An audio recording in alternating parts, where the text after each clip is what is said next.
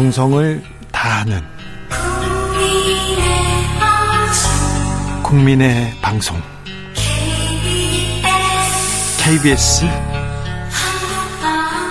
주진우 라이브, 그냥 그렇다고요.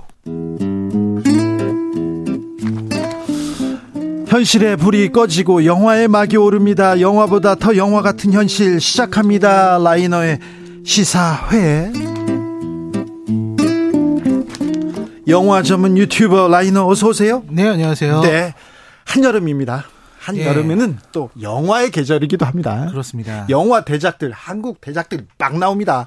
외국 대작들 막 나옵니다. 그렇습니다. 뭐 일단 눈에 보이는 것만 해도 이제 지금 화제가 되고 있는 밀수, 네, 류승완 감독의 밀수가 있고요. 그리고 뭐 개봉 예정인 게 이제 오펜하이머라든지, 네, 뭐 더 문, 네, 같은 한국 영화라든지, 네, 되게 다양한 작품들이 있어서 여름에 좀 영화관에서 대작들이, 네, 이제 좀 힘을 좀 낼 것 같다, 이런 생각이, 네, 좀 듭니다. 한국 영화계 살아날까요? 다 영화계 이제 좀 바람이 부을까요? 합니다. 단연 화제는 지금 밀수입니다. 네, 그렇죠. 밀수죠. 시원한 영화입니다. 그렇죠. 류승환 감독의 밀수인데, 이 밀수 어 저는 저도 보고 왔는데요. 네, 굉장히 어 뭐라고 할까요? 류승환 감독이 과거로 돌아간 것 같은, 네, 그런 인상을 좀 받았습니다. 그렇습니까? 과거의 또 리듬과 음, 또 그렇죠. 그 류승환의 또 맛이 액션과, 아, 거기에다 또 이 대사 맛이 있잖아요. 아, 그렇죠. 대사의 맛이죠. 그런 부분들이, 네, 그 류승환 감독은 되게 스타일이, 네, 이제 본인이 되게 좋아하는 영화들이 있는 것 같고요. 네. 뭐 짝패라든지, 네, 뭐 피도 눈물도 없이라든지, 네, 다치마을이 뭐 이런 작품들이 있는가 하면 영화 가죠. 어, 또 류승환 감독이 자기 스타일이 아닌 작품들이 있어요. 뭐 모가디슈라든지, 네, 뭐 베테랑이라든지 이런, 네, 영화들은 제가 생각하는 류승환의 모습이랑 좀 다르거든요. 아, 그렇습니까? 네. 그렇게 보입니까? 네. 저는 한 궤로 한 맥이 음. 이렇게 이어간다 이렇게 봤는데. 그러니까 본인이 스스로 만들고자 하는, 네, 정말 난 이게 너무 좋아해서 만드는 거하고, 아하, 이 작품을 만들기 위해서 내가 좀 참자, 아, 이런 거하고 좀 차이가 좀 난다고 생각을 하는데, 네, 아, 그런 부분에서 이제 이 밀수는 나쁘지 않습니다. 아, 그렇습니까? 네. 네. 사실 그 류승환 감독이 최근에 군함도에서 좀 많이 힘들었잖아요. 네. 네. 왜 그렇게 힘들었는지는 모르겠지만 거기 때 그때 조금 힘들었어요. 네, 그때, 네, 좀 힘들었고, 네, 그다음에 모가디슈에서는 아주 좋은 평가를 받았습니다. 네. 근데 지금 밀수가 나왔는데 밀수도 아마 좋은 평가를 받지 않을까, 네, 이런 생각이 들고요. 자, 그러면 라이너는요, 류승환, 네, 감독의 영화 중에 이게 최고였다 꼽는 작품이 있습니까? 아, 최고의 작품 부당거래죠. 아, 저는 부당거래가 최고인 것 같아요. 부당거래가 나왔을 때요, 경찰, 검찰 확 뒤집어졌습니다. 아. 다 얼굴을 붉히고, 다 얼굴을 붉히면서, 네, 어떻게 이렇게 그 치부가 좀 드러나서, 아, 그때, 네네, 있었는데 부당거래, 네, 또 부당거래에서 이제 류승범 씨가, 네, 주양이라는, 네, 검사, 아, 주양이라는 인물은 정말 기가 막히거든요. 대사도 그렇게 또, 네, 그렇습니다. 네. 그 유명한, 네, 호의가 계속되면 권리인 줄 안다, 이 말은 진짜 온 국민이 사용하는, 네, 유행어처럼 됐거든요. 그런 그 작품이 류, 있었죠. 류승환 감독이요, 남의 얘기를 잘 듣습니다. 잘 듣고요, 그 얘기를 잘 적어놔요. 음. 머릿속에다 잘 적어놨다가 언젠간 꼭 써먹어요. 음. 그런 얘기 있습니다. 아무튼 류승환의 영화들 좀 많이 있습니다. 외유내강이라는 영화사를 만들었어요. 어, 외유, 어, 바깥사람 류승환과 안사람 강, 강혜정 대표가 만드는 영화인데, 영화, 네, 계속 만듭니다. 엑시트 사바 여기에서 나왔어요. 네, 엑시트, 네, 알고 있습니다. 네. 유나 여기서 또 많이 봤죠. 자, 자, 오늘은 그래서 어떤 얘기했습니까? 오늘은 이제 죽거나 혹은 나쁘거나라는 데뷔작을 말하려고 하는데, 데뷔작 죽거나 혹은 나쁘거나. 네, 근데 그 전에 이제 류승환 감독의 이 필모를 한번, 네, 볼까요? 한번 훑어보자면은, 류승환 감독은 원래 그 삼인조라는 박찬욱 감독의 어떤 흑역사, 네, 정말, 네, 슬픈 과거라고 할 수 있는 그 영화의 연출부에서 시작했다고 알고 있습니다. 그렇습니다. 그때는, 네, 또 박찬욱, 류승완, 최동훈 그런 감독들이 그때 같이 영화 데뷔를 준비하고 있었어요. 네, 그렇습니다. 네. 그런 상황이었고, 그러다가 이제 이 류승환이라는 분이 굉장히 대다, 대, 비범한 게, 네. 장선호 감독이 나쁜 영화를 만들 때, 네. 그때 남은 필름들, 네. 이런 걸 가지고서 단편 영화를 제작했다는 겁니다. 예전에는 필름 이렇게, 필름 값이 네. 비싸다고 하고 필름으로 찍었잖아요. 그렇습니다. 근데 그걸 모아서요? 네.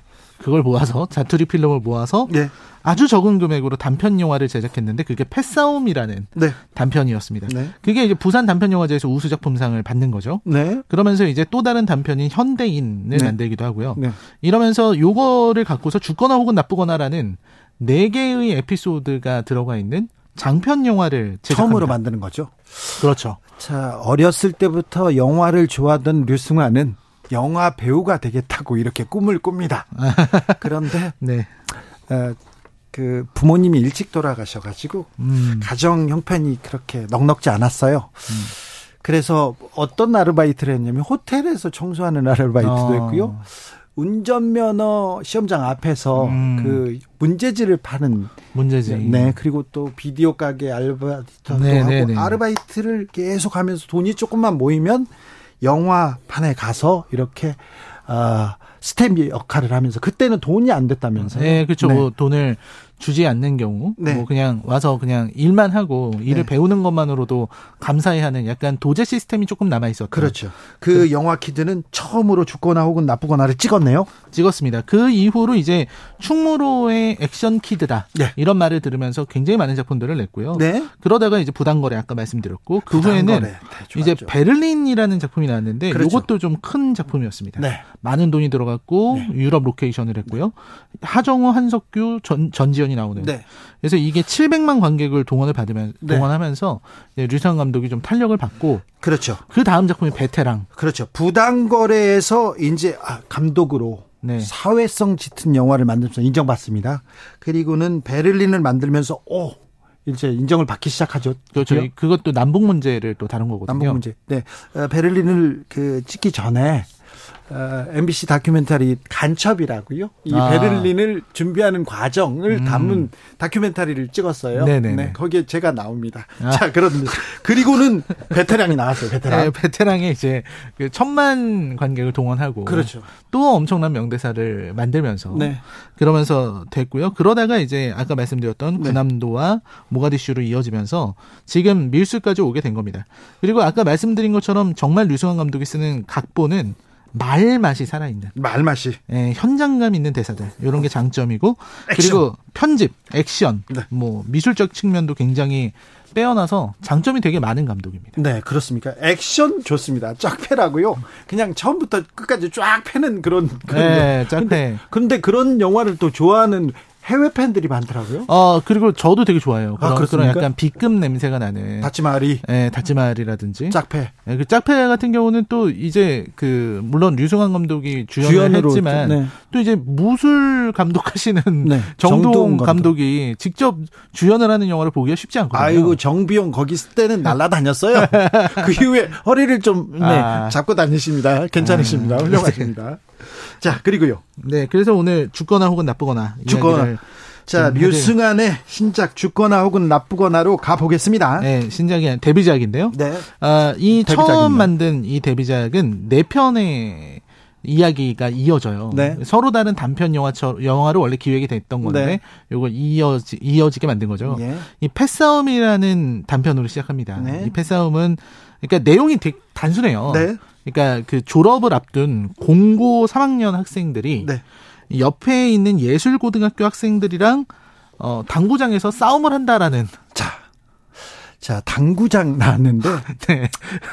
어, 류승환 감독의 삼촌이 사람은 기술을 바, 배워야 된다 하면서 당구장에서 네. 당구 킥대를 가는 그 기술을 가르쳐서 네. 아, 이 그 류승환이 먹고 살아야 된다 이런 얘기가 있어서 사실 당구장에서 좀 일했어요. 아. 거기서 이 영화가 시작됩니다. 그렇습니다. 네. 그 영화가 시작되고 이제 거기서 이제 싸움이 벌어지게 되는데 여기서 석환이라는 주인공을 류승환 감독이 직접 네. 했고요. 네. 그리고 이제 싸움을 하게 되는데 이 그냥 싸우는 내용이에요. 네. 싸웠는데 이제 문제는 뭐냐면 그, 그 친구 중 하나인 성빈이 예.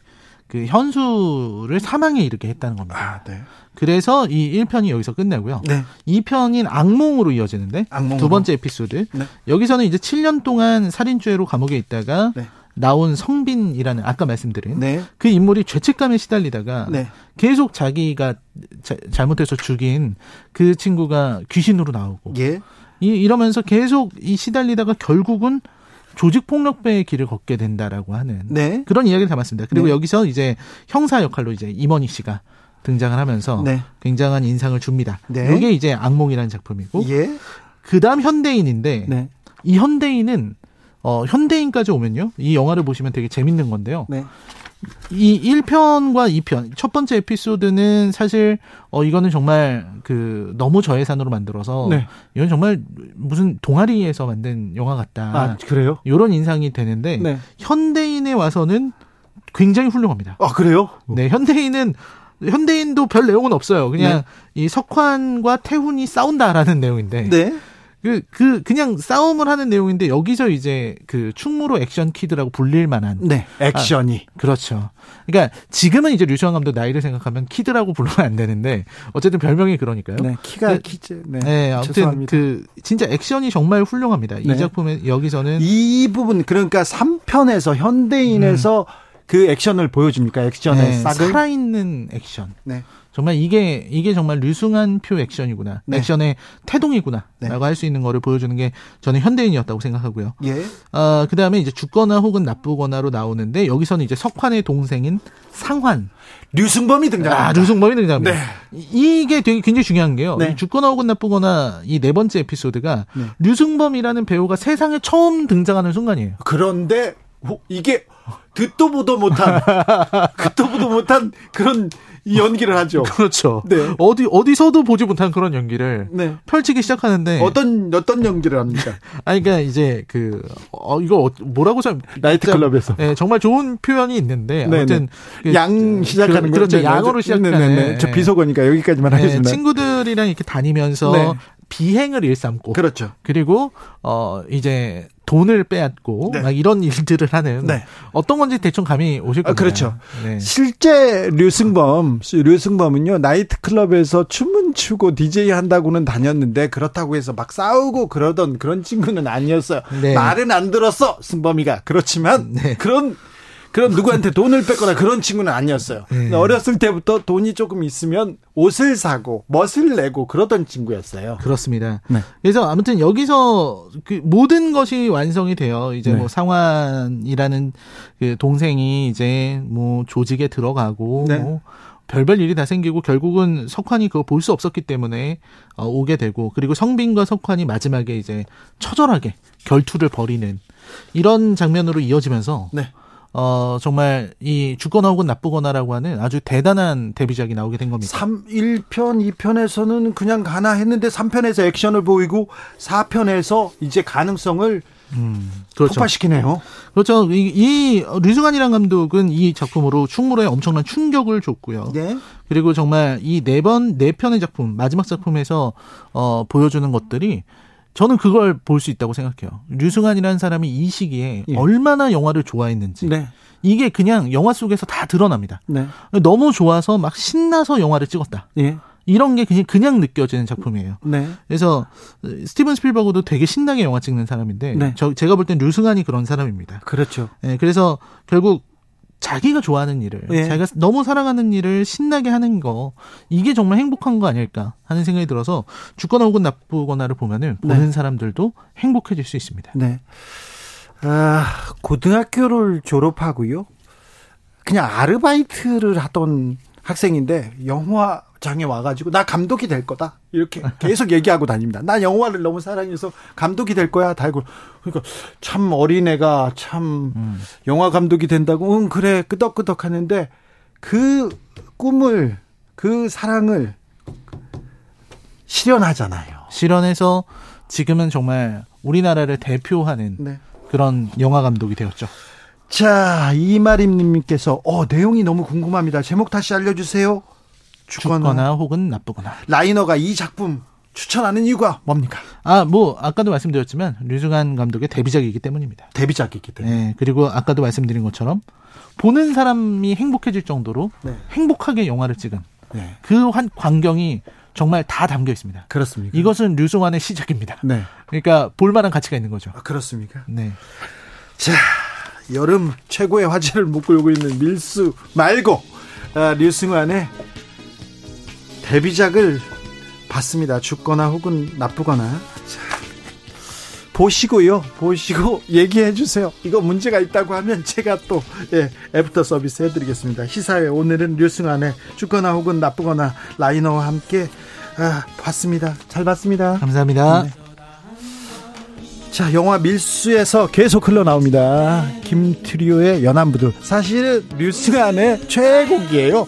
가만히 있다가 일어나서 춤을 추면서 이 노래를 부르는 게 류승환인데, 자, 그 밀수에서요 박정민 배우의 그 연기를 보는데요 딱 류승환입니다. 하는 게 류승환입니다. 네, 여기까지 하겠습니다. 아, 저는 내일 오후 다섯 시 오 분에 주진우 라이브 스페셜로 돌아오겠습니다. 지금까지 주진우였습니다.